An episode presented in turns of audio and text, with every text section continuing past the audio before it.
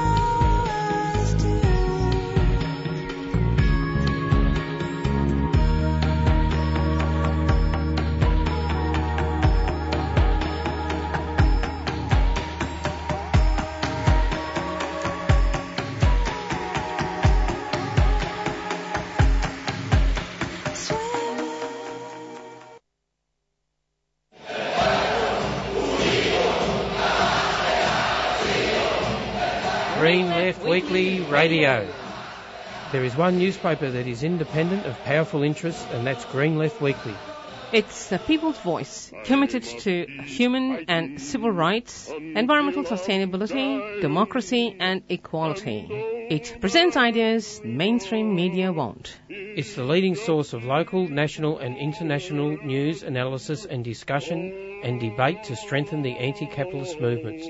It exposes the lies and distortions of the power brokers and helps us to better understand the world around us.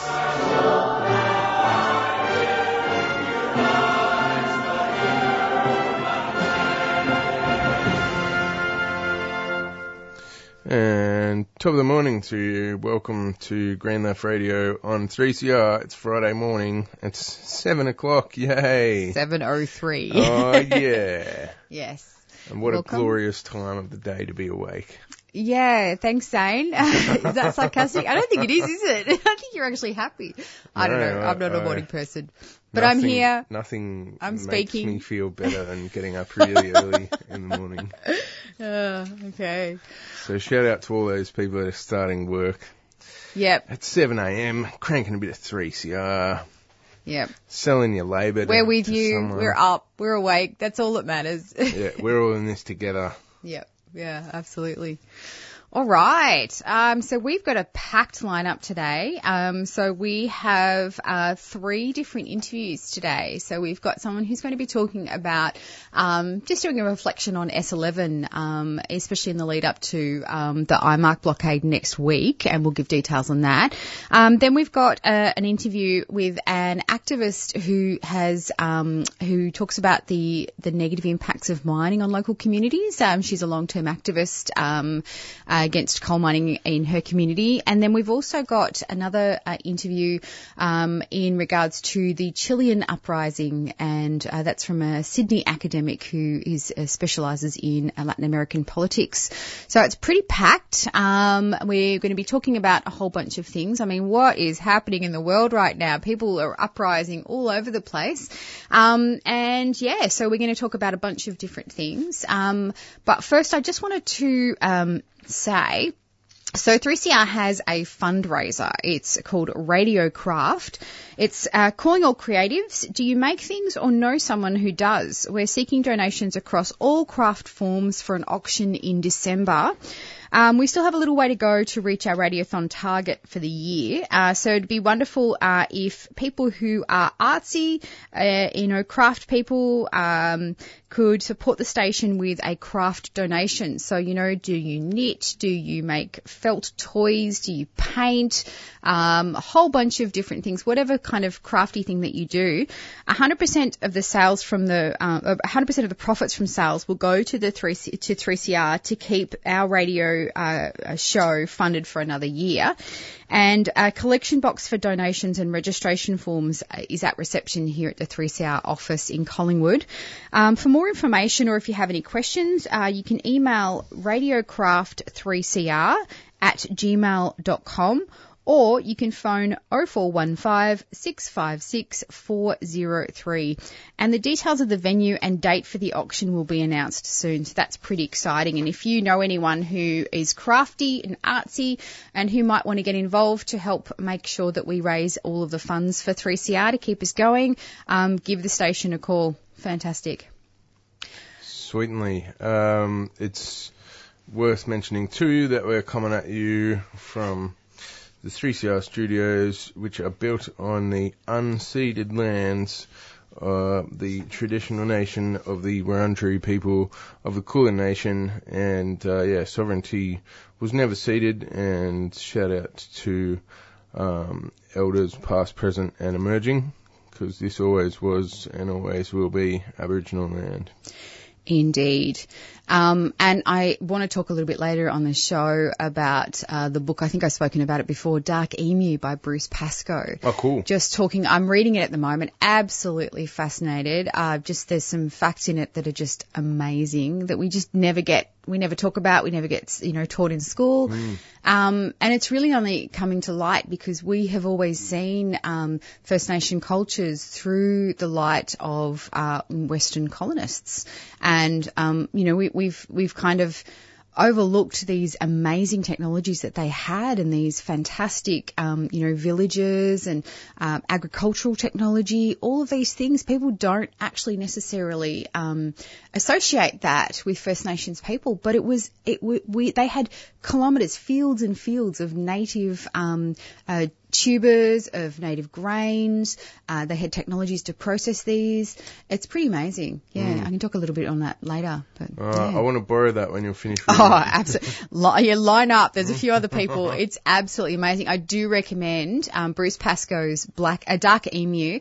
Um, it really reads like it sucks you in. It's not just this fact book. It's this kind of he leads you on a story, um, and you really get sucked in by it. It's absolutely amazing. Yeah, I got a Yeah. copy for my grandmother for Christmas. I think it was last year or the year Mm. before, and I kind of I got halfway through the book, but I didn't quite finish it, and so Mm. it's I've been really wanting to read it for ages because it's so yeah, good. It is. Yeah, he's he's got he's got a compelling way of writing, um, and yeah, he just collects. He's just gone and collected all of these accounts um, that have, have um, been made by, you know, um, Mitchell and Hume and um, all of these, uh, you know, explorers who basically got it wrong in a lot of instances because they didn't think that First Nations people could be doing all of this stuff. You know, yeah, it's pretty amazing. Yeah. Have you seen the film by Warwick Thornton? We don't need a map. No, I haven't. Can you tell me about that? I cannot highly enough recommend this. It's a really Yeah. good film. It's really, it's really witty and entertaining, and it's got a bunch of interviews. And the basic story is, in 2005 there was the Cronulla riots, and then shortly after the Cronulla riots, um, the Sydney Big Day Out on January 26, you had these dickheads with Australian flags walking around going, you know, punch the, you know, kiss the flag or I'll punch you in the face kind Yeah. of thing. Yeah. And Warwick Thornton, who's this Aboriginal filmmaker and director, he made Samson and Delilah and a bunch of other stuff. He sort of said, oh, the Australian flag or the Southern Cross is the new swastika for Australia. Mm. This was very controversial. A bunch of right wing shock jocks or whatever attacked him for making that statement. and then subsequently he decided to investigate the Southern Cross, and he wanted to try and ch- challenge his own views, I guess, in a sense, and go and interview a bunch of white people with Southern Cross tattoos and be like, why, what, what, what, what was your thinking here? Yeah. Uh, and, but also look at Southern Cross imagery and its, its significance in, in Aboriginal culture. And obviously there's 500 different Aboriginal nations on this continent and it's not always the same meaning of the Aboriginal cross, of, oh sorry, of the Southern Cross to Aboriginal um, culture. So he spoke to a tribe from up near um, Darwin, and my um, brain is not very good. I can't remember the name of the um, Aboriginal nations in question. But he spoke to one tribe up in near Darwin, and then another group down near um, Alice Springs. and the the meaning of the Southern Cross was a little bit different in each of those places, but I think in both cases there was this imagery of like the Southern Cross is this vessel or boat which takes the human spirit after you die to an, another place. Um, and, and so the spirits of your ancestors, when you look up at the Southern Cross, are there and they're traveling to another place. So that was really kind of interesting to see what the Southern Cross meant in that culture. And, it- and it was sort of, there was a bit of a, it had this sort of imagery of a catalyst or something transformative and going from A to B. Mm. And then he spoke to a bunch of white folk, and basically what he was able to tease out is that a bunch of these white people want something that's unique about Australia, and they they kind of want something to latch onto to say, yeah, I'm proud to be an Aussie. Mm. Uh, and Warwick Thornton, the conclusion of this film, he's kind of saying it's really interesting um, that Australians want something unique about this continent to latch onto, and they're getting these simplistic Southern Cross tattoos, but maybe at some point they'll discover that there is something really unique out there, which is Aboriginal culture. and maybe they'll Yeah. discover that and start taking some pride in the heritage of this continent. And it was really kind of, I think, really clever and really hmm. sort of hopeful, the, the message coming out of this. And, and Warwick Thornton was like, I, one of the people he interviewed had the Southern Cross tattoo and then later got it removed with a laser because they're like not comfortable with, With the of the- connotations. yeah. and- yeah. And he's like, uh, you know, I, I don't. He kind of revisited his view of the Southern Cross as the new swastika, and he's like, I try not to mm, jump to conclusions about people with a Southern Cross tat these days and why they got that. Like, there's kind of a diversity of reasons. But the reason I thought of that too is there was a brand of uh, windmill called Southern Cross, and so during colonisation, as the farmers kind of spread out and took the sheep, like one part of it he talks about it, the, the, the herds of sheep going from Melbourne all the way across to Adelaide as farmers spread out and set up farms and the endless amount of Aboriginal fu- food production between here and there that Yes. has been built up Yeah. over millennia. Yep. And the sheep just go through and bloody vacuum it all up. That's exactly what I was going to talk about. wipe it out. Yeah, in with Bruce Pascoe's um, book. Yeah. and with it these windmills. So every Mm. every spring that Aboriginal people would rely on to, to get drinking water, along come these bloody windmills and get put in, suck the things dry, and and attract a bunch of cattle that come in and you know crap in the Mm. water and muddy it up, so that these are no longer viable sources of drinking water for Aboriginal people. Yeah. Well, I may as well talk about um, Bruce Pascoe's. Can you just mention that documentary again, just for the listeners who might have come in? We don't now? need a map by Warwick Thornton. Excellent. And do you know where it is available? Oh, I, am not. I, I'm not sure. I think I watched it on SBS online. It might be on. It's it's got to be on some streaming platform. I'm sure. I'm not sure which one. But if you just Google it, I'm sure you'll. we don't need it. a map by Warwick Warwick Thornton. Thornton. Yeah. Actually, just on that note, um, I watched this, and I'm going to have to. Maybe we should put this up when when we um when we do the uh the actual putting up of the radio show online. Maybe we'll just pop um the names of these uh, documentaries and books etc. up there.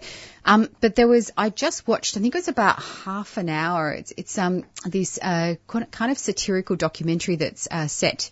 Well, that's it. It was made in the 1980s, I think. It's called Barbecue, Babakiueria. Do you know about that? Yeah, it's it was classic, isn't it? absolutely amazing. Um, Yeah. so for the listeners who don't know about Babakiueria, um, it's it's basically a satirical take on what if uh, white people were the first people here. And um, Indigenous or First Nations people were the people who came in and did what white people uh, did. So one of the first scenes, um, and it's quite like it's quite farcical. It's great. Like it makes you really makes you think. But um, there's a whole bunch of white people in a park having a barbecue because you know that's what we do. and um, and then there were whole there was just this um, this boatload of of uh, First Nations people in uniform, and they come along. And they step off the um, the boat, and these people are like, "Oh, what's going on? Who are these people?" And um, the, the the leader of the the uniformed, uh, you know, First Nations contingent said, "What is the name of this place?" And someone goes, "Oh, mate, it's it's just a barbecue area." And they're like, and they're like, "Hmm, barbecue area. I like that native name. I think we'll keep it." and so the name of this country in this documentary, this this kind of satirical documentary, is Barbecue Area. And then just go through and um, the the person who is the main narrator, a woman, so First Nations woman, she's going along and talking about, um, you know, white people and their communities and how they have this simple kind of, um, you know, this simple kind of peacefulness and, you know, and they, they, they do really well with what they have and all of these sort of things. And you get this kind of, um, Kind of just taking the It's- piss out of it absolutely people. is, and sorry, excuse me. You have all of these, um, you know, uh, so First Nations politician. He's like, well, you know, we've just got to make sure that they, you know, they they do as well as they can. You know, they've Mm. got if we give them some opportunities, they might be able to do some things. And then there's a head of police, also again First Nations, because it's all flipped over, and he's like, yes, well, you know, they they're pretty they're a pretty um violent lot. You know, we've really got to control them and stuff like that. And then they goes and talks about um and she goes and and lives the the main narrator. She goes and lives with this white family for six months, etc. And it really is the way that they speak about, um, you know, the white people and white communities. It's and it, the whole flipped over thing really kind of gives you food for thought. And I would recommend it. I think it's about half an hour, and I think I watched the link on YouTube. And we'll have to put up at how Babakiueria is spelt because it is a little bit weird spelling. Um, but Which we'll I think that up. is Yeah. also a, a reference to, well, I mean, Aboriginal people didn't have written language. It was more Hmm. of a spoken tradition. But uh, that that is also a reference, I think, to uh, white people come in would ask Aboriginal people, "What is this place?" They would say, "Oh, this is like the place down by the river." Yeah. And then they go, oh, "Okay, so that's obviously the name of this whole area or something." Yeah. And then they would sort of bastardize the, They'd write it the down, name but of it. and- yeah. Well, it's like um, I can't remember where it is. It's Lake Cargelligo, but Cargelligo, and they said, "What is this?" And uh, the First Nations people said it's Cargelligo, which is lake, so it's actually Lake Lake, that kind of thing. So yeah, no, definitely check that out as well. Um, Yeah, it's really clever. Yeah, and with Bruce Pascoe's uh, book, so Bruce published uh, Dark Emu in 2016, and we'll pop all the details um, on on the um, on the website, the 3CR website.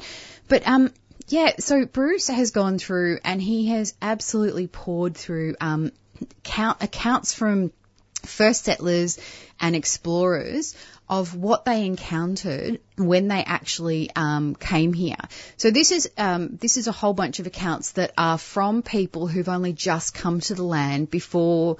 Um, you know, before the settlers basically destroyed all of these systems. Um, so you mentioned with regards to, uh, you know, sheep and stuff. So sheep and cattle were very instrumental in the destruction of these vast um, fields of native tubers and native grains. Um, Because what would happen is the, um, so as you know, listeners, um, here in Australia, we don't have any hard hooved animals that are native to Australia. So when the first um, the explorers came, the colonists, etc., um, they came. the The soil was very it was very rich. So it had had generations and generations of cultivation. So it was quite friable and it was quite um, sort of spongy. But when um, when they came, you know, when these settlers came in with their um, you know their sheep and their cattle, they basically smushed down and compacted the soil. But there was another disastrous thing that occurred. Um, so when uh, especially sheep, when they eat um, the the vegetable material, they bite right down to the base of the plant. Now, a lot of indigenous plants can't actually handle that because there's no other um, animal that does that. You know, when a kangaroo eats, it kind of nibbles and it leaves some of the base leaves, so it's all good. And um, so they, they basically decimated these huge fields, kilometres and kilometres of um, native tubers and native grains.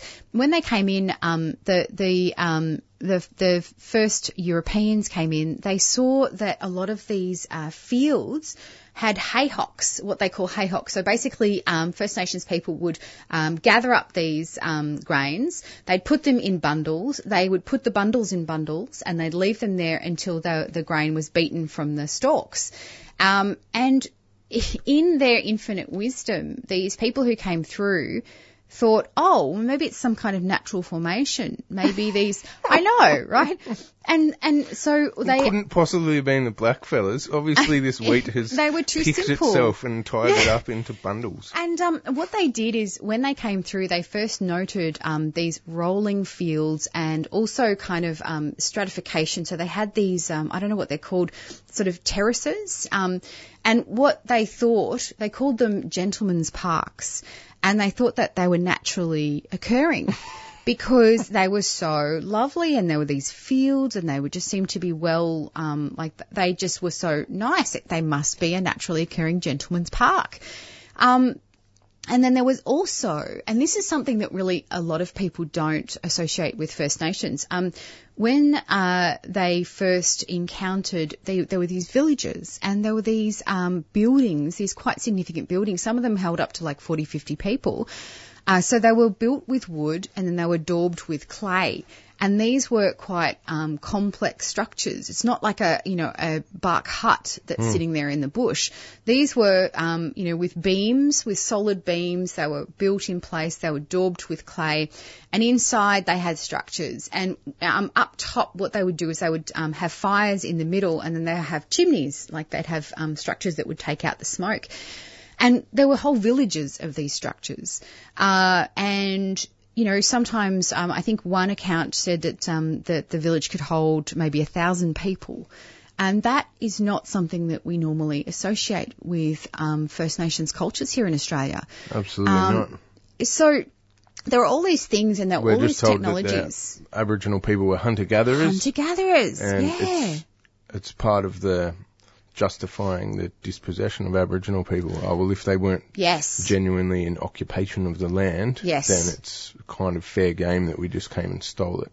Well, it's interesting because the more I learn about what uh, these first uh, explorers and these first colonists saw um, and what they wrote down, the more I think about Terra Nullius and think about what kind of disconnect do you have to have in order to say, look at these villages of a thousand people, look at this technology, these wells that they build, um, these eel catching, um, uh, you know, structures, uh, you know, all of this agriculture that's around, and and by all Western um, uh, sort of points. Uh, the the um, the culture that was here was an agrarian culture. But it, by all Western points of having, look, you know, you cultivate the seed, uh, you save the seed, the surplus um, for later for replanting, um, all of these sorts of points. That's an agrarian culture, and yet it was totally ignored. Um, but now, you know, through people like And, Bruce and I think the colonisers probably thought, you know, there's going to be too much paperwork. It's going to be like Yeah. India. If we acknowledge that there's people living here, then we're going to have to go through all this bollocks. So let's just pretend that we Yeah. didn't just see everything we just saw, Mm. all of that housing, all of that conscious farming, all those haycocks. Well, some of them even saw it and they actually wrote it down, but it was just completely dismissed. Hmm. Like it, it was like, well, it's just native work, you know, it's not going to be here for long, so it's not really anything important. Um, and you know, it really makes me sad because we are now having a, reviving, a revival of this sort of this stuff, but how much has been lost because of this destruction and because of this offhand dismissal? Um, you know, it makes me really sad because some of this stuff is absolutely amazing. It is, it's just, it was quite complex. It's fascinating. I definitely recommend people read Bruce Pascoe's book. And the reason why I brought it up actually is because um, it's just been announced that it's actually going to be made into a documentary. Yeah, so Bruce Pascoe's Dark. Emu is going to be made into a documentary. So if you can't be bothered reading the book, you can watch the documentary to find out all of these things. And I am really looking forward to that. Mm. Yeah. Do you know who's making that? No, I don't actually. No. Um, but anyway, um, we are going to go on. We are going to go on with our first interview um, with Margie, Margarita Windich. Um, so we're going to get her on the phone. Um, we'll go to a couple of quick announcements, and then we'll be back with Margie, and um, and I'll give I'll read out a little bit about Margie.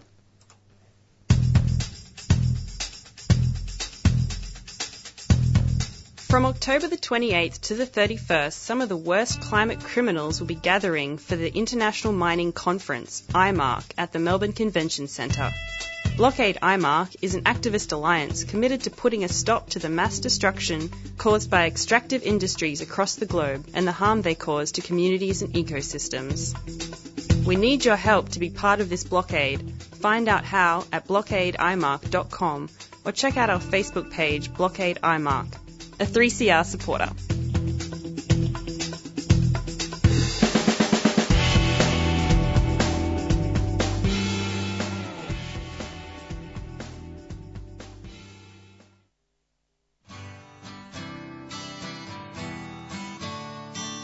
Three CR, always bringing you the latest union news.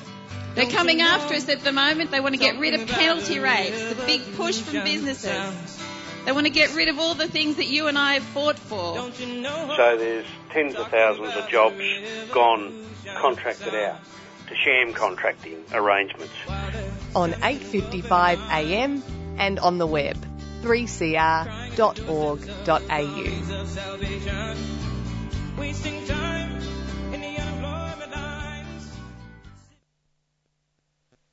Okay, welcome back to 3CR Green Left Radio. You're listening to 3CR 855 on your AM dial. Uh, we have on the line uh, Margarita Windich. Uh, she is a long-term activist, feminist, and founding member of the Melbourne Stop the War Coalition. Uh, Margarita was one of the organisers of the legendary S11 protests in September of 2000. Welcome online, Margie. Good morning. Hello. Um, so, Margie, you um, were involved uh, intimately in the organising of um, the September 11 um, protest. Can you maybe um, we we have now a generation who who um, maybe don't know a lot about uh, the September 11 protests and what they were all about.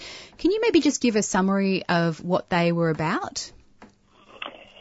S11 to S uh, to uh, S13 was quite spectacular in Melbourne because what it was, it came uh, it was part of a of a kind of global um, social justice movement, and we had seen protests overseas in Genoa and Italy, where the G8 was meeting, and then we had the World uh, Trade Organization that had been meeting in Seattle, in the US, and then the World Economic Forum, which was a massive forum. Um, uh, that wasn't elected uh, with some of the richest people in the world and some of government officials were planning to meet in Melbourne at the casino to basically decide how they can extract more profits from different countries across the world and throw more people into misery and uh, destroy the planet along the way.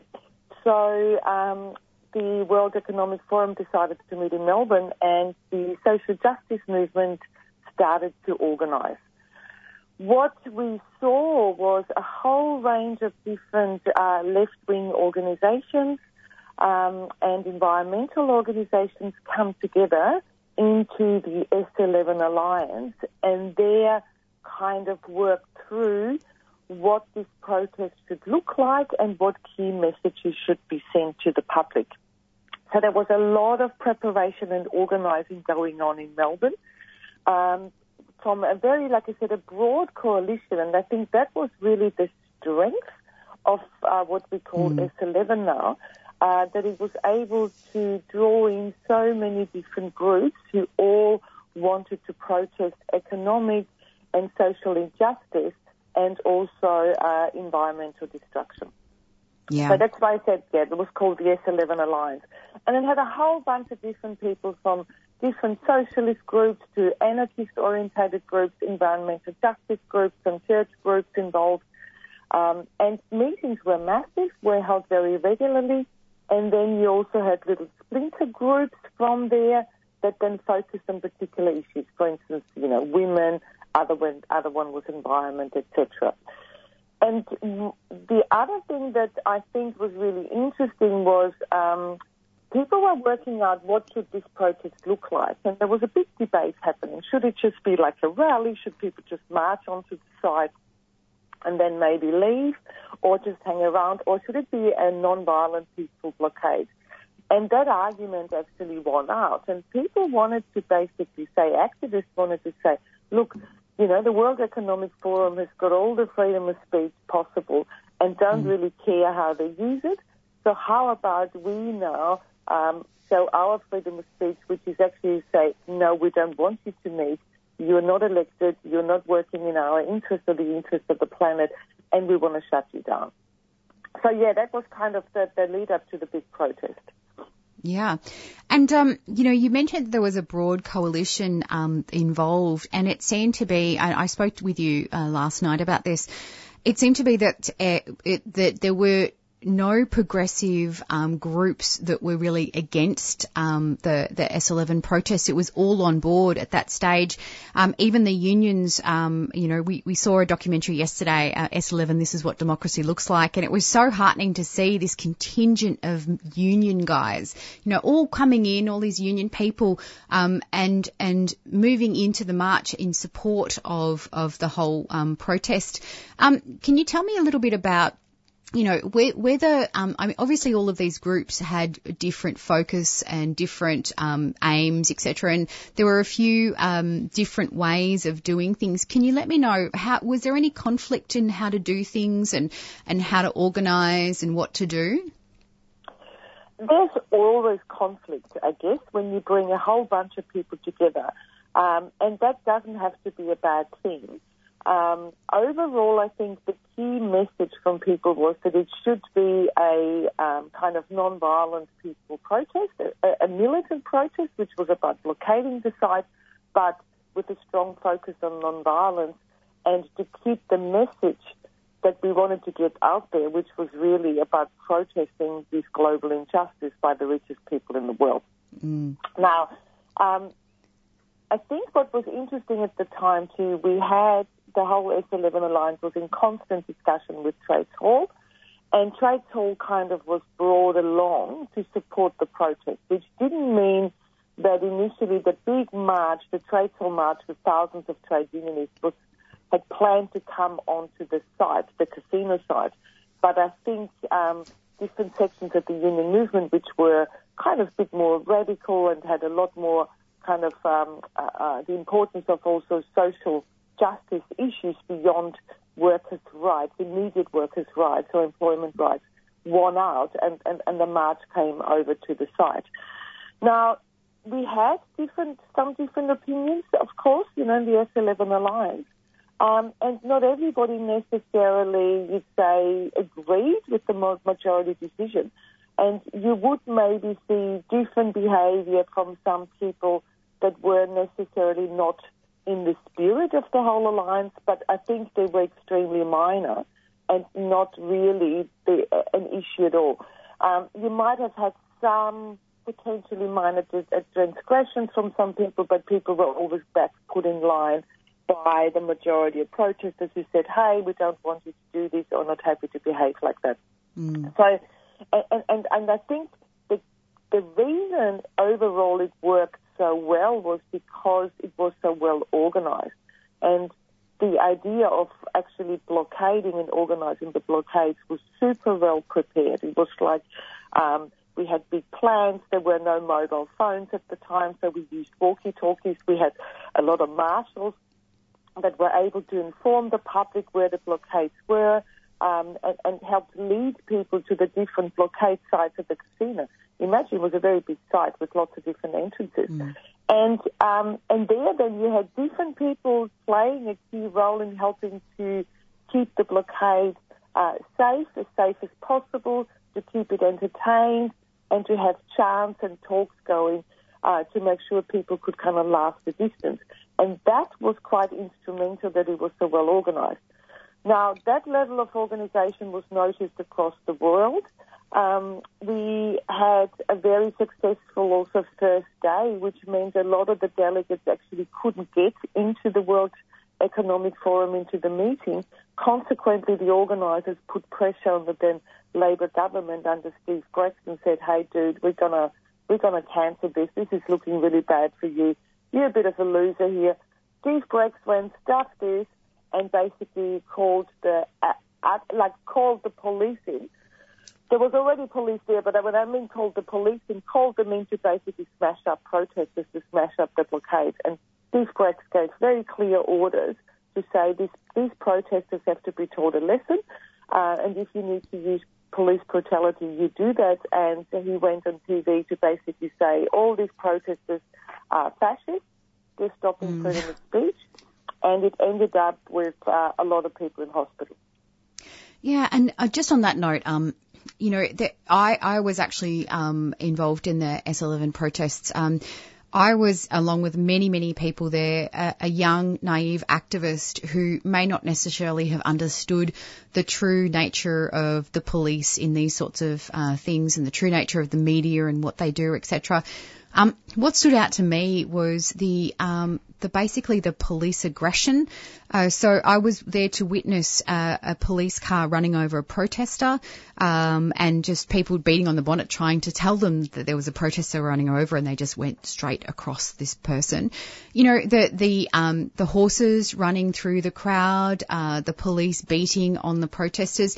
It was a really eye opening experience. Can you maybe speak about um, the the role that police played in this, and, and maybe the attitude of the police towards the protesters? Well, um, the police is the armed wing of the state, and it doesn't really matter if that's a democracy or if it's a dictatorship. The police will, um, they are, they are, um, their role is to, to defend private property. And uh, as some police officers told us, well, we are like dogs on the leash. We just wait for our orders. And I guess um, what I mean, what we saw at the protest is what different people would have and have experienced along the way by the police force already. Yeah. Uh, we know that police is, is, has always been very brutal towards Indigenous people, but also some other groups in our society, some minority groups. And we also know that they can play and have in the past at times played quite a, a brutal role in, in, in, in maybe some union protests. But what we saw in Victoria in S11 was, was, I would say, on that scale, quite unprecedented. Mm. And, and it was really, I guess, it brought to the fore that no matter what political system in terms of a liberal, you know, Westminster system like democracy or dictatorship, uh, the, the, the kind of, the kind of civility, you know, in, in, in, in, in, in, in, a, in a democracy will disappear as soon as you know, uh, a prime minister or a premier goes, no, you're going to repress the rights of, of, of, of this constituency now. Mm. And, and that's exactly what we saw happening. Over three days, the majority of time was incredibly spectacular, like beautiful festival of the oppressed, incredible work being done by a whole bunch of committed activists. And, and the majority of time was extremely kind of peaceful, so to speak, but like we said, there were the, the, the odd spots where the police really asserted their power to show to the ruling elite that we have got this under control. And in the process, not just hurt a lot of people, but also I think a lot of people actually, like you said, for yourself too, um, were confronted for the first time to try and have to deal with the question of what role does police actually have, you know? Mm. Um, and I think that was an eye opener for a lot of people.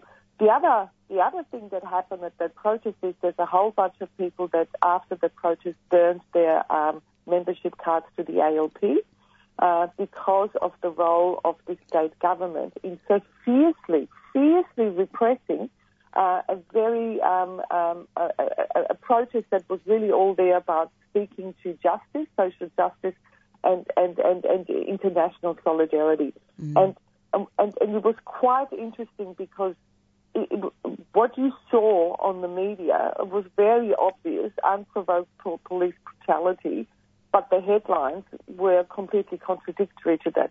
And anybody who just had their wits with them could see that this was a complete farce. Yeah.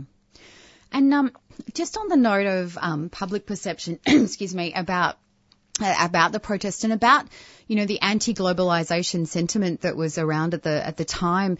Um, there was a lot of support um, in the community uh, for the protest and, and what you know what they were protesting against.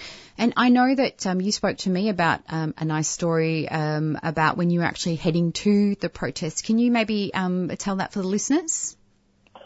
We we were really very nervous on the first day of the protest because even though we we got a sense that this is big, yeah, in a way, and it's captured the imagination of a lot of the population around, you know, that the kind of uh, how globalization at that time has, has really be, be, be, become a real word, and we've started to see the effects of that kind of capitalist domination um, and, and, and, and, and, and that, um, across the world of their resources.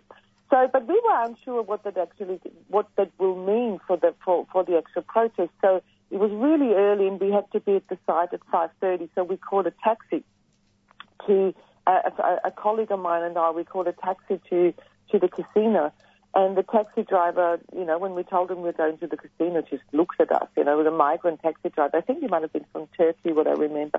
Just looked at us very strangely um, across the rear vision mirror, and we go, "Yeah, the casino." Um, but but we're not gamblers. And he goes, "Are you going there to? Are you going to the protest?" And we go, "Yes, we're going to the protest." He said, "Are you helping to organise the protest?" And we go, "Yes, we're helping to organise the protest." And he goes, "Oh my God!" He goes, "You guys are so beautiful. Uh, I wish I could be there, but I can't take the day of work because you know I need to feed my family. But but but you know you're doing the right thing." And I'm not going to charge you for the fee at all. and it was just, we had this really lovely conversation in the taxi. And then it transpired over the three days that this was not an isolated um, story, that we had a whole bunch of different people who were able to share similar experiences of not having been charged by taxi drivers. Um, we, we, we, we, we, we'd come in with these three days around, you know, the casino side with lots of coffee shops there we we we, we some of us got free coffees and everything from the coffee shops. People were extremely generous in their support of people who were at the protest site and helped organise the site. I was because I was a marshal. I had a headband on. I had my megaphone. Uh, I was easily identified as somebody to you know play a bit more of an ongoing role.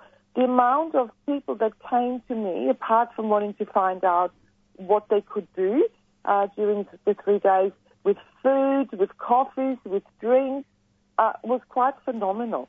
And, and I think what it really showed for me, I think one of the most amazing things about these three days was to show what we can do when we're well organised. Like the fact that our blockade was actually quite successful in a way. But um, it, and, and that means collaboration to work in a collective way it brought out so much joy. And, and, and when we get together, get together for a good cause, the, the sum is all, what do you say, the sum of our parts is always bigger, yeah? We, we, we are bigger what we can mm-hmm. achieve than the sum of our parts. You saw real joy. It, it, it, it, it brought the best out in us, I think, and, and it gave us a glimpse of what the world can be like when ordinary people are in charge and and we organise on the basis of our needs, of the uh, importance of the environment, and, and, and well-being of people. The, the vibe was brilliant. Um, and, and I think that was one of the most beautiful things of the protest. Mm.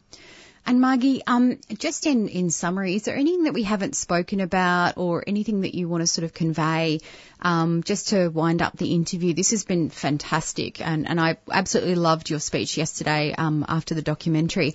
Um, what would you like to say um, to listeners about S11 and, um, and the activi- activities?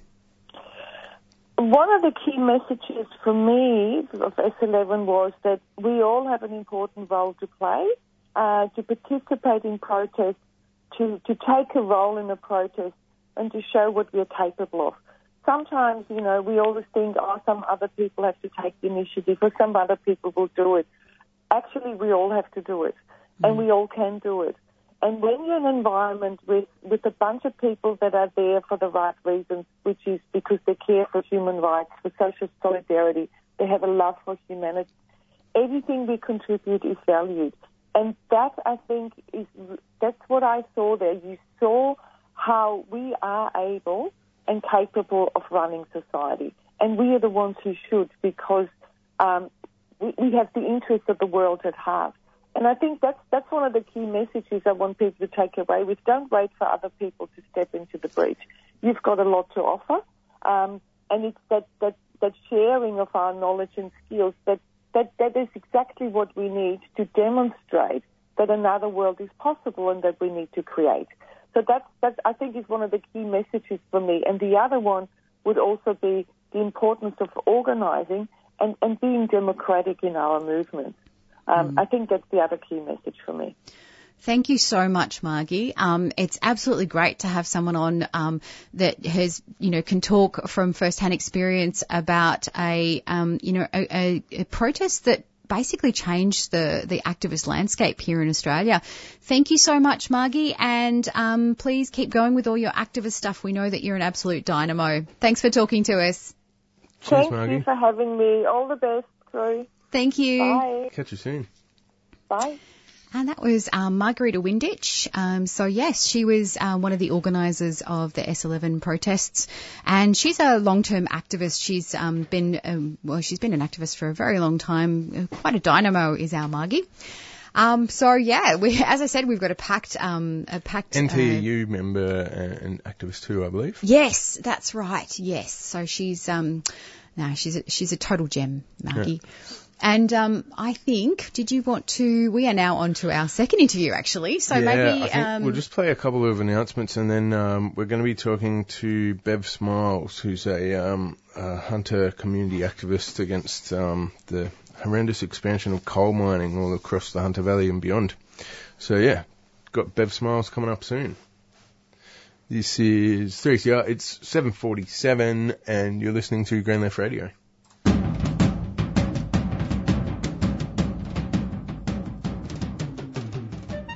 For 45 years, Friends of the Earth has been mobilising communities to resist the destructive industries like coal, gas, nuclear, and to transform our world into somewhere better. Come celebrate with us as we celebrate 45 years of creative resistance. 25th of October at the Gasometer, doors open at 8pm with a welcome to country at 9pm. The lineup includes Alicia Joy, Hello Tut Tut, Mortisville, Claddy, and more. You know it'll be fun because it's Friends of the Earth. See you there. You can get tickets online or at our famous food co-op at 312 Smith Street, Collingwood. Friends of the Earth are a proud supporter of 3CR.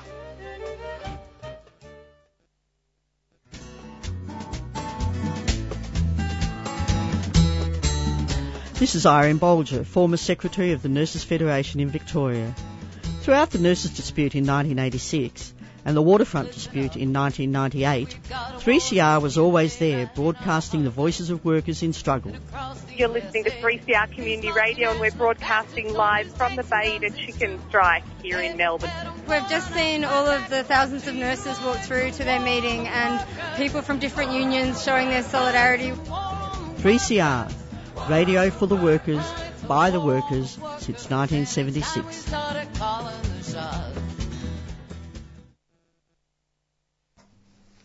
Alrighty, welcome back. You are listening to Green Left Radio on 3CR, and on the line this morning we have Bev Smiles. Bev is a community campaigner against the coal expansion in the Hunter region for over 15 years.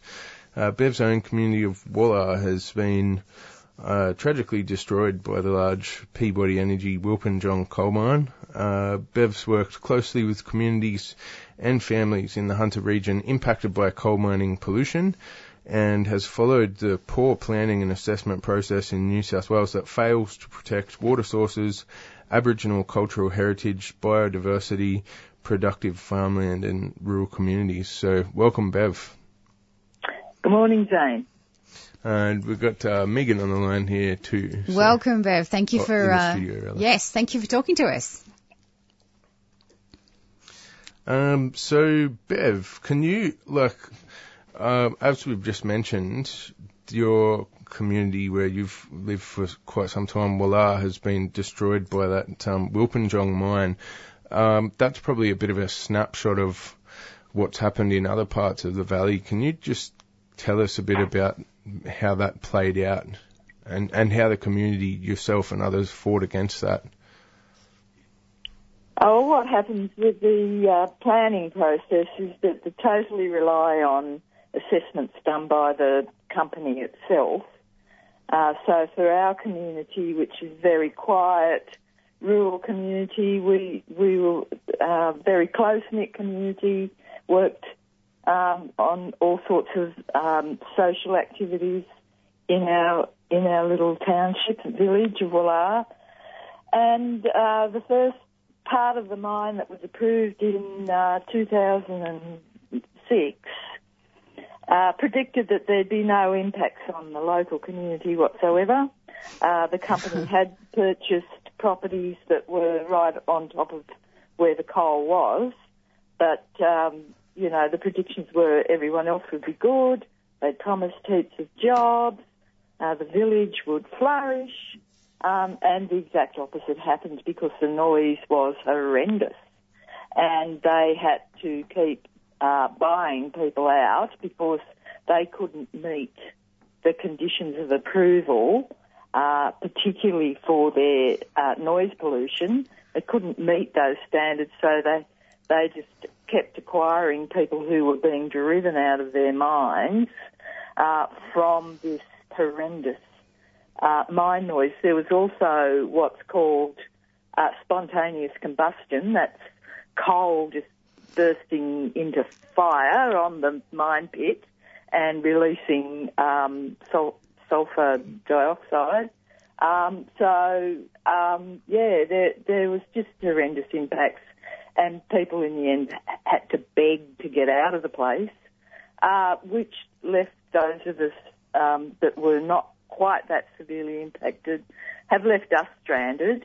Um, and at the same time, the mine kept expanding. So it is now a mine that, produ- that produces 13.5 million tonnes of coal per year, and they've been uh, approved to expand to within one and a half kilometres of the village. The mine now owns all the village except for one person who's holding out against them, and the rest of us, the few of us left in the in the district, are on isolated properties with no friends or community left within the village itself. Hmm. So it sounds like, Bev, that this mine has destroyed your community.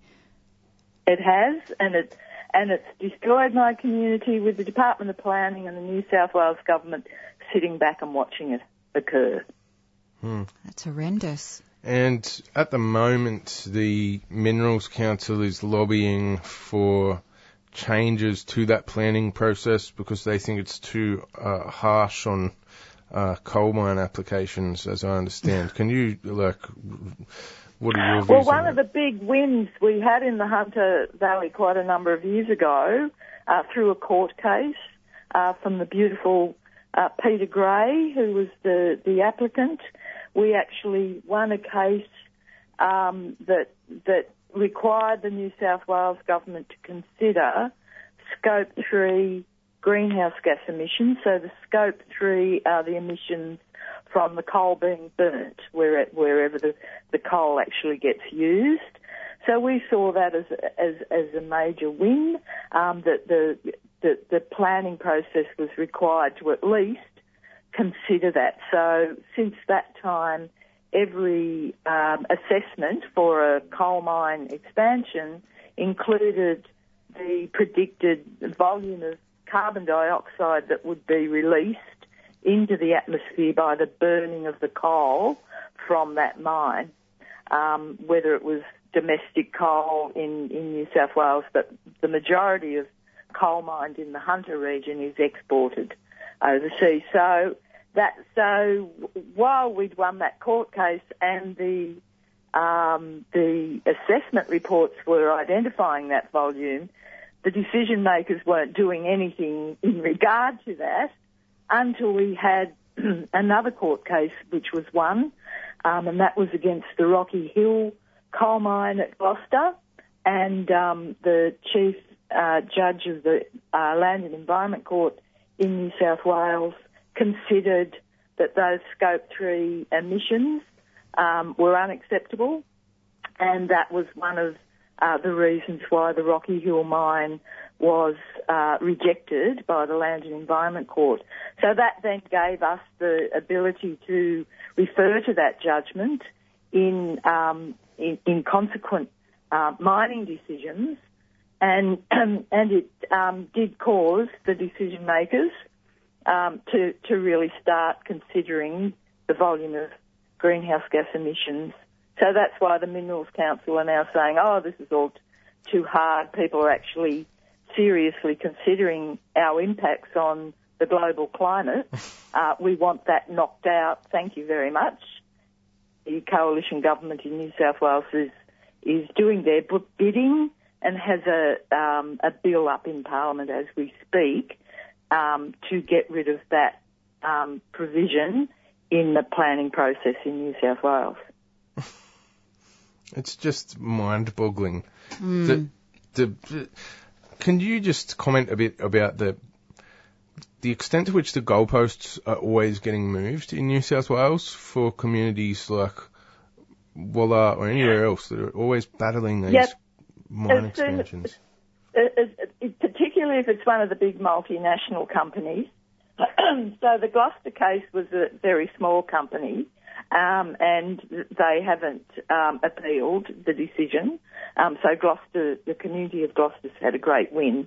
The community of Bulga also won a court case in the Land and Environment Court um, against the expansion of the big Warkworth mine just near Singleton.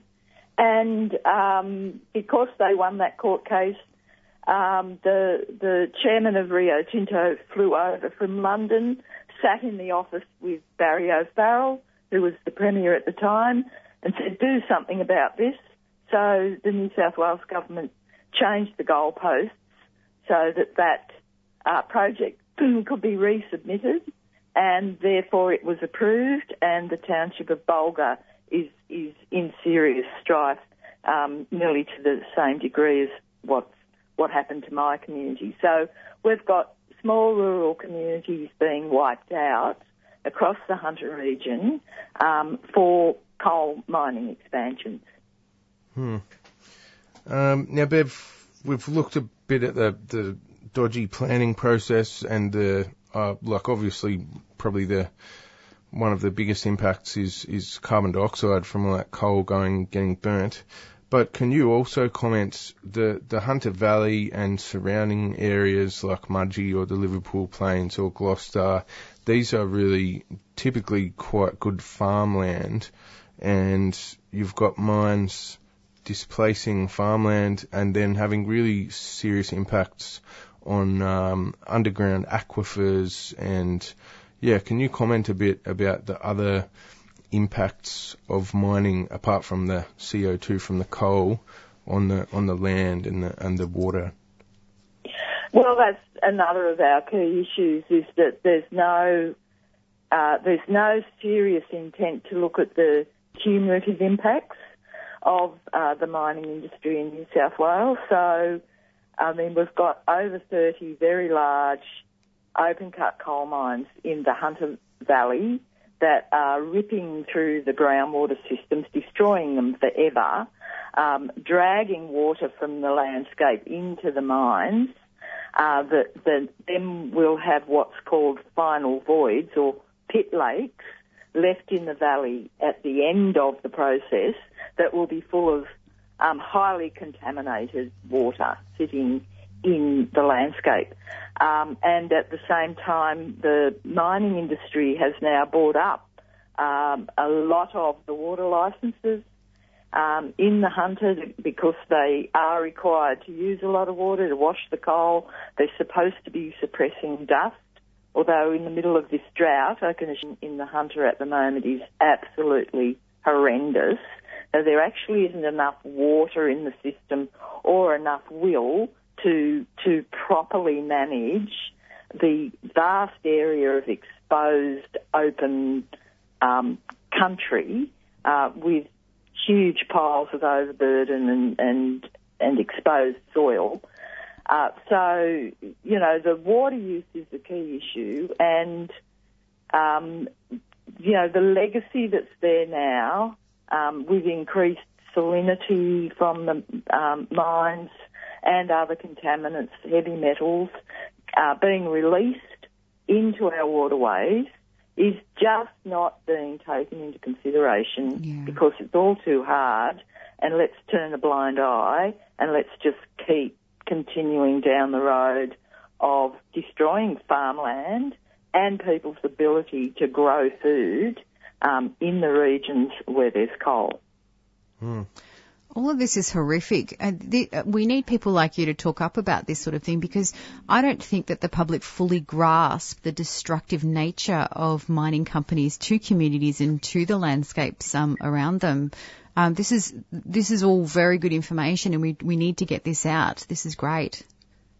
Yeah. Well, it's not for the want of trying.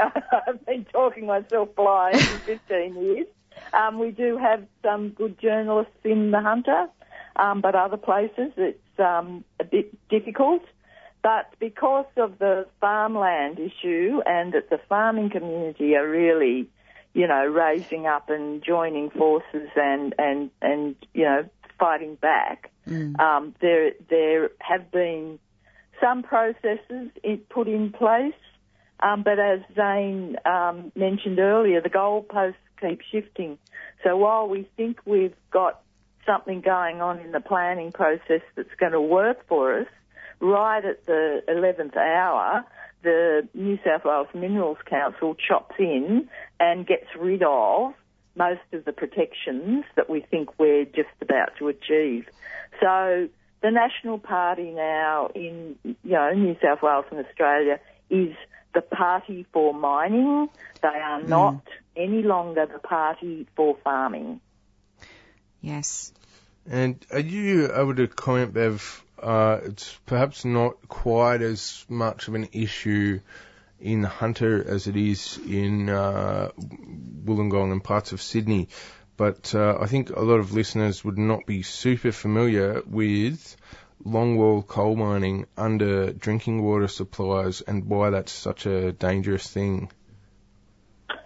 Yes, well, it's another battle that we've been running for a very long period of time. A, a, a group of people uh, fighting mining in the southern uh, coalfields area that you've just alluded to. So that's out the back of Sydney.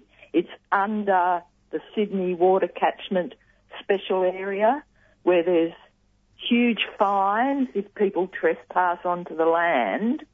But the the government is allowing mining under that special area, which is actually impacting on the um, river systems and and uh, the upland swamp areas uh, that feed the water supply to Sydney um, and Wollongong, and we've been fighting on that um, on that area for a long time. We're finally starting to get the Sydney media to sit up and wake up to the fact of what's going on in their backyard. And with this current drought in New South Wales, um, the water supply in um, Sydney's main dams is dropping. But we've been trying to point out for a long time that a, a fair percentage of that water is dropping straight into coal mines that they're allowing um, to continue to um, what happens with longwall mining um, they take the coal out and everything um, everything above that uh, actually drops or, as they say, subsides. That causes cracking right up to the surface and has cracked and dropped the bum out of quite a number of the the uh, creeks and rivers um, that supply water to the dams. And the upland swamps are particularly significant because they're like great big sponges that hold rainfall and then just gradually release that water out that, that forms the base flows for all these uh, creeks and rivers. When they drop the bum out of a, of a upland swamp, which is going on right through the Sydney water catchment area, that sponge is no longer working. Uh, so that whole source of water is lost, and it's being lost into mines, then getting contaminated in the mines, and then the mines can pump it back out again because it's affecting their operations. So there's, it's just a huge When, when you talk about um, contamination, Bev, you've, you've talked about final mine voids or these, these lakes in the middle of these big open cuts and also Yep. water migrating down these cracks into these underground mines. What sort of stuff is the water getting contaminated with? Well, all the heavy metals in the coal. Uh, I mean, you know, you've got mercury, cadmium, you know, the whole heap of, of heavy metals, uh, plus a huge amount of salt. Hmm. Like coal, coal sits in, you know, layers of salt. It generates salt.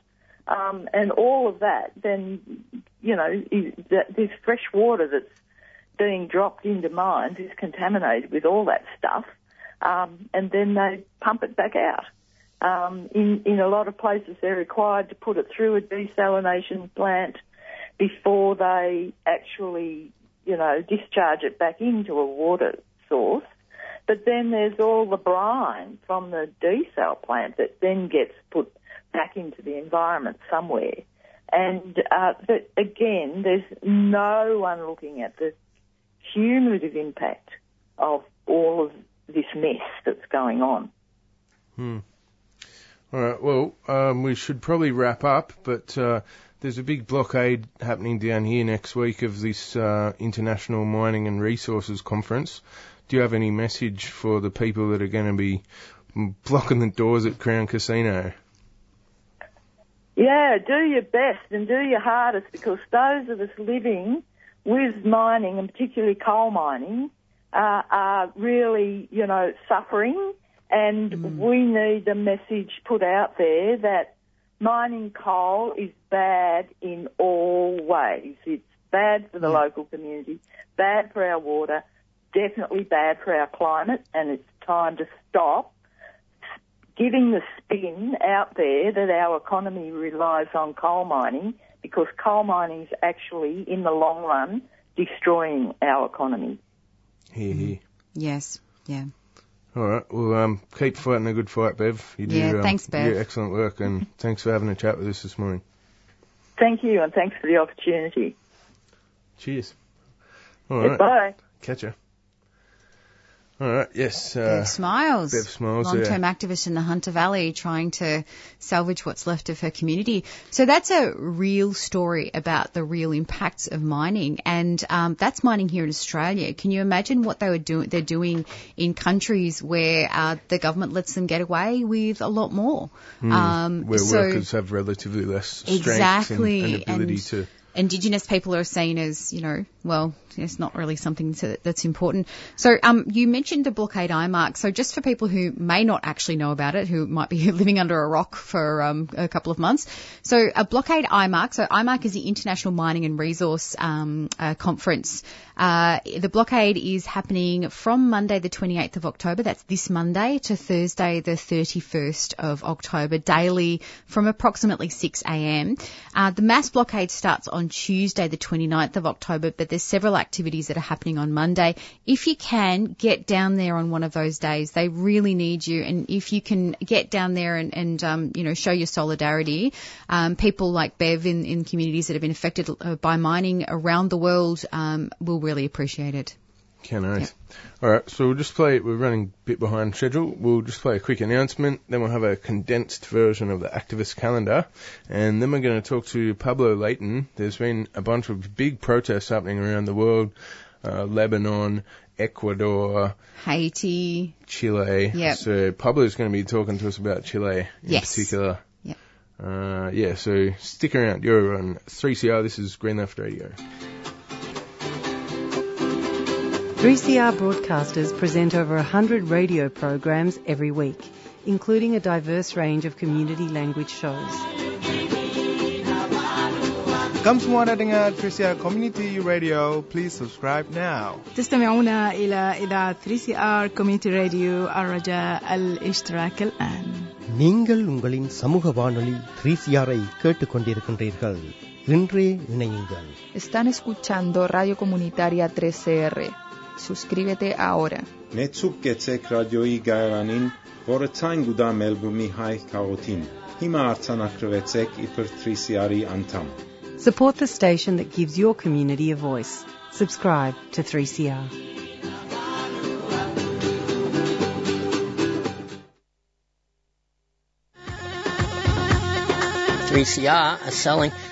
keffiyeh Palestinian scarves in support of the last factory that produces them in Hebron, Palestine.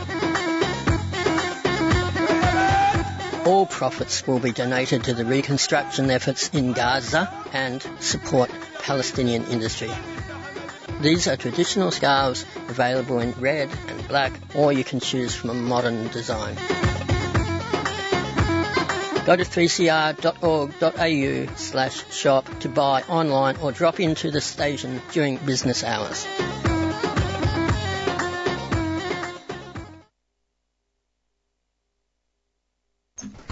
Alrighty, welcome back. It is time for the running late activist calendar. Uh, so, one thing to mention is 3CR is going to be covering the IMARC blockade all next week, particularly breakfast shows. So, stay tuned into 3CR to keep abreast of developments uh, down at Crown Casino and to continue hearing from more uh, Exhibition Centre. Yeah, Yeah. uh, uh, at the, the exhibition Yeah. centre. well, next to the Crown Crown near- Casino. Yeah. Near Jeff's shed. Uh, so yeah, keep on tuning into 3CR to uh, stay up to date about that. There is a uh, donation drive happening at the moment until the 6th of November. Uh, Fitzroy Learning Network has been helping the Fitzroy community for 30 years. They help migrants, refugees, asylum seekers learn skills needed for their Australian lives. They're currently asking for donations to assist in updating essential IT equipment to improve the quality of their training courses and community projects. So visit FLN, Fitzroy Learning Network, fln.org.au to uh, to donate, and uh, your donation will be much appreciated. All right, activist calendar. Uh, today, GHD rule out Adani. Engineering firm GHD is working on Adani's mega coal mine. Adani can't build the mine by themselves. They need specialised companies like GHD to help them. That's at 11:30 a.m. at 180 Lonsdale Street in the city.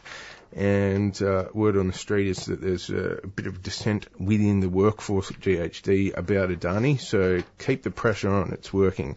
Uh, vigil, justice for Melody. Uh, remember Melody Polanco Bruno, a Filipino trans woman murdered in Wagga Wagga on September 22, 2019. Uh, it's at 6.30 at the State Library. Uh, celebrate 45 years of Friends of the Earth. That's at 8 o'clock tonight at the Gaso, 484 Smith Street. Get in there. Uh, so, Saturday, October 26, Glitoris playing uh, at the Tote at 7 o'clock for accomplished, unapologetic, and fearless female musicians who roar through uncom- uncompromising and unforgettable punk rock shows. And if memory serves correctly, Glitoris are um, four women who work as public servants in um, Canberra as their kind of day job. Uh, totally awesome band, and you must check them out. Uh, so head along to the tote tomorrow night. Uh, Indigenous Resistance to Mining Forum, Saturday, 26th of October at Vic Trades Hall. Uh, join us to hear from Indigenous frontline communities on the struggles against mining and resource extraction before the upcoming blockade of the International Mining and Resource Conference. So we just heard from Bev Smiles. Um, it'd be really great if you're able to get on to Trades Hall and hear from some Indigenous voices from around Australia and around the world. Um, there is Jampijinpa Ned Hargraves from the Northern Territory, Auntie Vicky McCabe from uh, Yeelirrie, uh, Yeelirrie, where, where there's uh, uranium mining, as I understand, uh, Marisol Mapuche, uh, woman from Chile, uh, Jeffrey Jikwa from the Lani tribe in West Papua, and Tim Buchanan, a Wiradjuri person who I suspect will be talking also about the coal mining in the Hunter Valley. Um, yeah, so they'll be looking at the lived experience in mining affected communities, resistance, post-extractive futures, solidarity and activism. And yeah, that's Saturday, tomorrow, uh, at 2 p.m. at Vic Trades Hall. And yeah, Tuesday, October 29, Hellchild features at Passionate Tongues. It's at the Brothers Public House, 42 Johnson Street, Fitzroy. Uh, Saturday, November 2, Defend Rojava, Turkey Get Out of Syria. That's at the State Library at 4 p.m. Alright, we are just going to play a quick, another announcement, and then we'll get Pablo Leighton on the phone to talk about the big uprising that's gone down in Chile. Victoria's roadside drug testing program is not about road safety. In last year's governmental inquiry into drug law reform, it was noted that Victoria's RDT program is falling behind on latest evidence regarding impairment. Currently, Victoria Police can charge people for detection of either cannabis, amphetamines, or MDMA. But those detections do not correlate with impairment. Impaired drivers should be removed from the roads, and that's why we're urging an inquiry into Victoria's RDT scheme to ensure that the resources that are currently employed to make our roads safer are being properly used to make our roads safer. Help us refocus road safety onto what makes roads safe. Sign the e-petition parliament.vic.gov.au forward slash council forward slash petitions and look for the Inquiry into Drug Driving Reform, Petition 117. A 3CR supporter.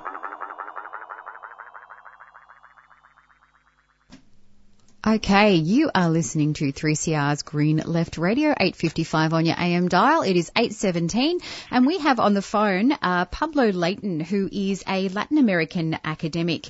He is the editor of Latitudes, Latin American research platform. He also researches the concept and practices of propaganda in the 20th century and current media, and specifically on the history of audiovisual culture in Chile and Latin America since the 1970s. He's taught at numerous universities in Australia, United States, Chile, and Central America, and has worked as a film director, screenwriter, and editor in, on several fiction and documentary productions. Uh, welcome, Pablo. Well, uh, thank you. Thank you for having me. Excellent. So um, we've we have seen um, uh, many uprisings around the world, including Chile. Um, could you give a bit of a background on what's happening and what the reason why it's happening in in Chile uh, for people who have not um, who are not really as familiar um, with what's happening? Yes, sure. Um, well, I have to say that the media, international media, Australian media. Uh, are putting the Chilean um, uprising together with the one in Ecuador. That I think that's the most similar one, but uh, um, I think this is uh, a little different. I might not be objective here, uh, as I am Chilean, but mm. this is uh, quite unprecedented and uh, it's very historical for Latin America and beyond. But the short answer to the reasons is that uh, Chile was the first country applying neoliberalism in 1975. Mm. Usually, historians, economic uh, economists, uh, they say that it started with uh, Thatcher and Reagan, 1980, 81. But um, uh, was Chile the first one, uh, and you know, thanks to the help of the famous, uh, you know, Milton Friedman and, uh, and Fred, Friedrich Hayek that went to Chile, advised Pinochet, and installed the policies that are still there in 2019. So that's the rebellion about, um, um, and it's Chile again was has been cited as a model for every single Latin American country. Uh, uh, you may know that there are elections this Sunday in Uruguay, Argentina, and um, they were all the right-wing candidates were putting, we want to be like Chile, and uh, then now they're all backtracking. They're saying we cannot go, we cannot go the Chilean way. Uh, and I, well, I'm not a fortune teller, but I think the left is going to win in Argentina, in Uruguay, uh, sort of easily because the Chilean Chilean case. So um, that's what is uh, the origin of that. But uh, I can go further. Uh, I don't know if you have. Um, Was there one thing that was that set it off in Chile? I know that there's a lot of um, Yeah. you know factors, etc. But was there one thing that just basically sparked the whole thing?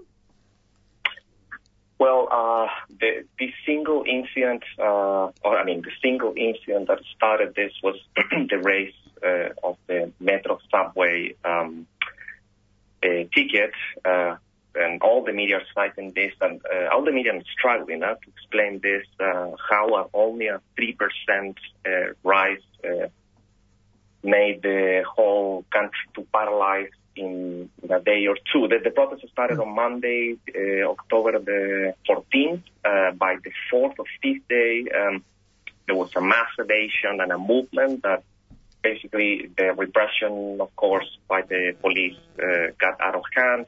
People got angry, angry, but then went out to the surface and uh, and started as riots, uh, burning very symbolic uh, sites, places, and um, and then uh, went out of control. Uh, and uh, there is no leader. It's very spontaneous, but it, the, make the, sh- the answer short, people are saying, and, and the poster, posters around uh, saying it's not the 30 pesos, you know, that, that's equivalent to 50% ticket. Uh, I don't know, uh, five cents of a dollar or something like that. It's 30 years. So 30 years, um, that is when democracy started. Because of course, under the dictatorship, there was there were many rebellions. Uh, so, but uh, and there were other rebellions also in 2006 and 2011, but it never got this massive and so clearly, uh, uh, you know, like a historical rupture. You know, it's really a, there is a before and an after now. Um, Pablo, are you able to comment on, uh, in particular, the the mining workers um, coming out to support these protests that have been, as I understand, initiated by students in the cities? The mining workers, yeah, well, uh, we have to say you know, that um, uh, I'm Australian now, Chilean Australian, that um, and not many Australians know that BHP owns the largest uh, copper mine in the world, that it happens to be in Chile, that was uh, discovered slash privatized in uh, 1919 when the, you know a centralist labor type of government was there, and um, and BHP pays I don't know the exact figure, but it's like five percent of taxes only. So um, and that's known as the salary of Chile, the copper you know uh, mining and. and they've been always very combative, the miners, uh, uh, and they joined, and uh, every single union, all the unions that were destroyed by Pinochet, and in neoliberal democratic times, uh, you know, the, the unionism in Chile, is, I don't know, it's less than 10% uh, because it's, it's very difficult legally to get harassed, etc. So they, they're they joining and um, uh, that they haven't been so prominent because the country paralyzed and you know uh, the protests uh, are daily. I checked today this morning and there, it is not stopping. And now it's uh, now it's less looting and there is more people on the street, but the the copper mine uh, miners are, are uh, still uh, I think on a strike, but it hasn't uh, been so prominent because, um, uh, well, I, I, I think BHP might be really nervous. Probably, I'm sure they're nervous about it. Mm. Uh, but I, I don't know uh, the state right now. You know what's happening if there is on, on strike uh, right now or not. So has there been any um, sort of uh, spoken list of demands um, uh, that the Chilean people Yeah. have, um, have have spoken about? That's a great question because ABC, SBS, um, they're interviewing these um, intellectuals uh, of the neoliberal system that they they're, they're, they're saying this is uh, an amorphous, uh, you know, and they use the word lumpen many times, movement that uh, that is not having a, a a petition, a list of petitions, but it's so clear, and you interview any Chilean uh, on the street right now uh, that you know housewives and you know unemployed, and they will tell you right away, like five at least, uh, a new constitution, the same constitution that Pinochet installed a you know fraudulent election in 1980, uh, pensions. That is uh, the superannuation system by stock and keeping copy, the Chilean system that is private. There is no public alternative, and they speculate with that money and so on. Uh, these uh, private uh, companies and um, education, especially, that started this uh, uh, movement in a way in 2006 and 11 that is entirely privatized. That's also and keeping copied in 1989 to an extent and uh, and health, uh, everything basic, everything is privatized in Chile. Every single aspect of, of life is privatized. So um, they're calling for uh, to renationalize pretty much everything because the subway was the of uh, the only company left pretty much uh, that it was in state hands, in public hands. Mm.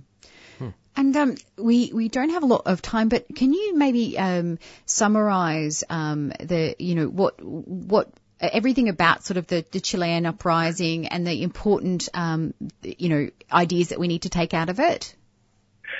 Yeah, well, uh, that uh, I think it's uh, well going back to the beginning. I think it's very symptomatic for the world actually that where neoliberalism started uh, is being finally fully challenged.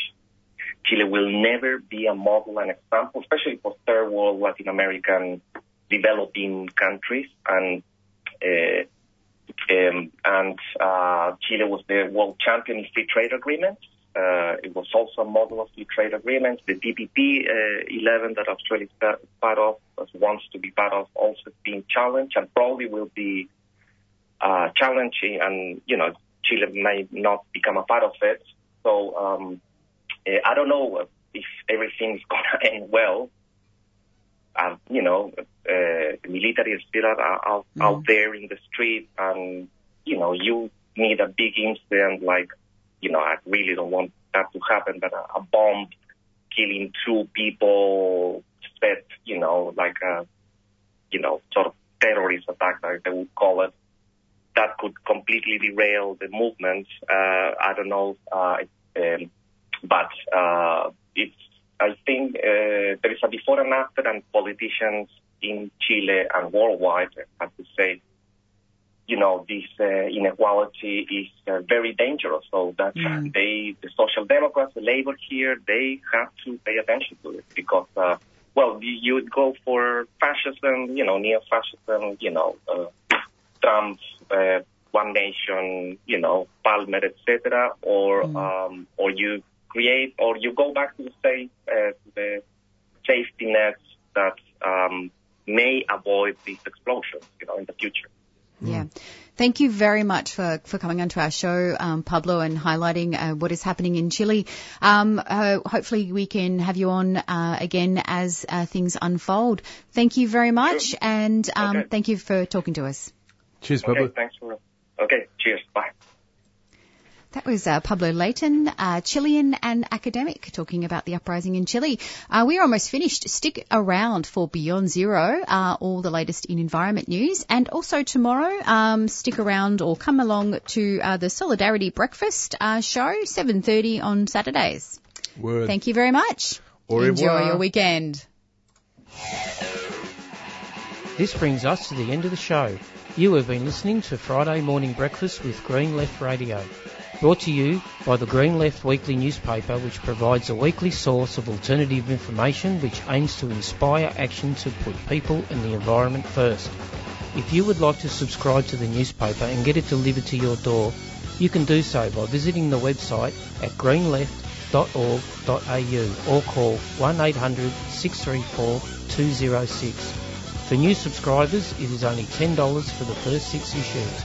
Repeats of the show and interviews are podcasts on our homepage on the 3CR website. Thank you for listening.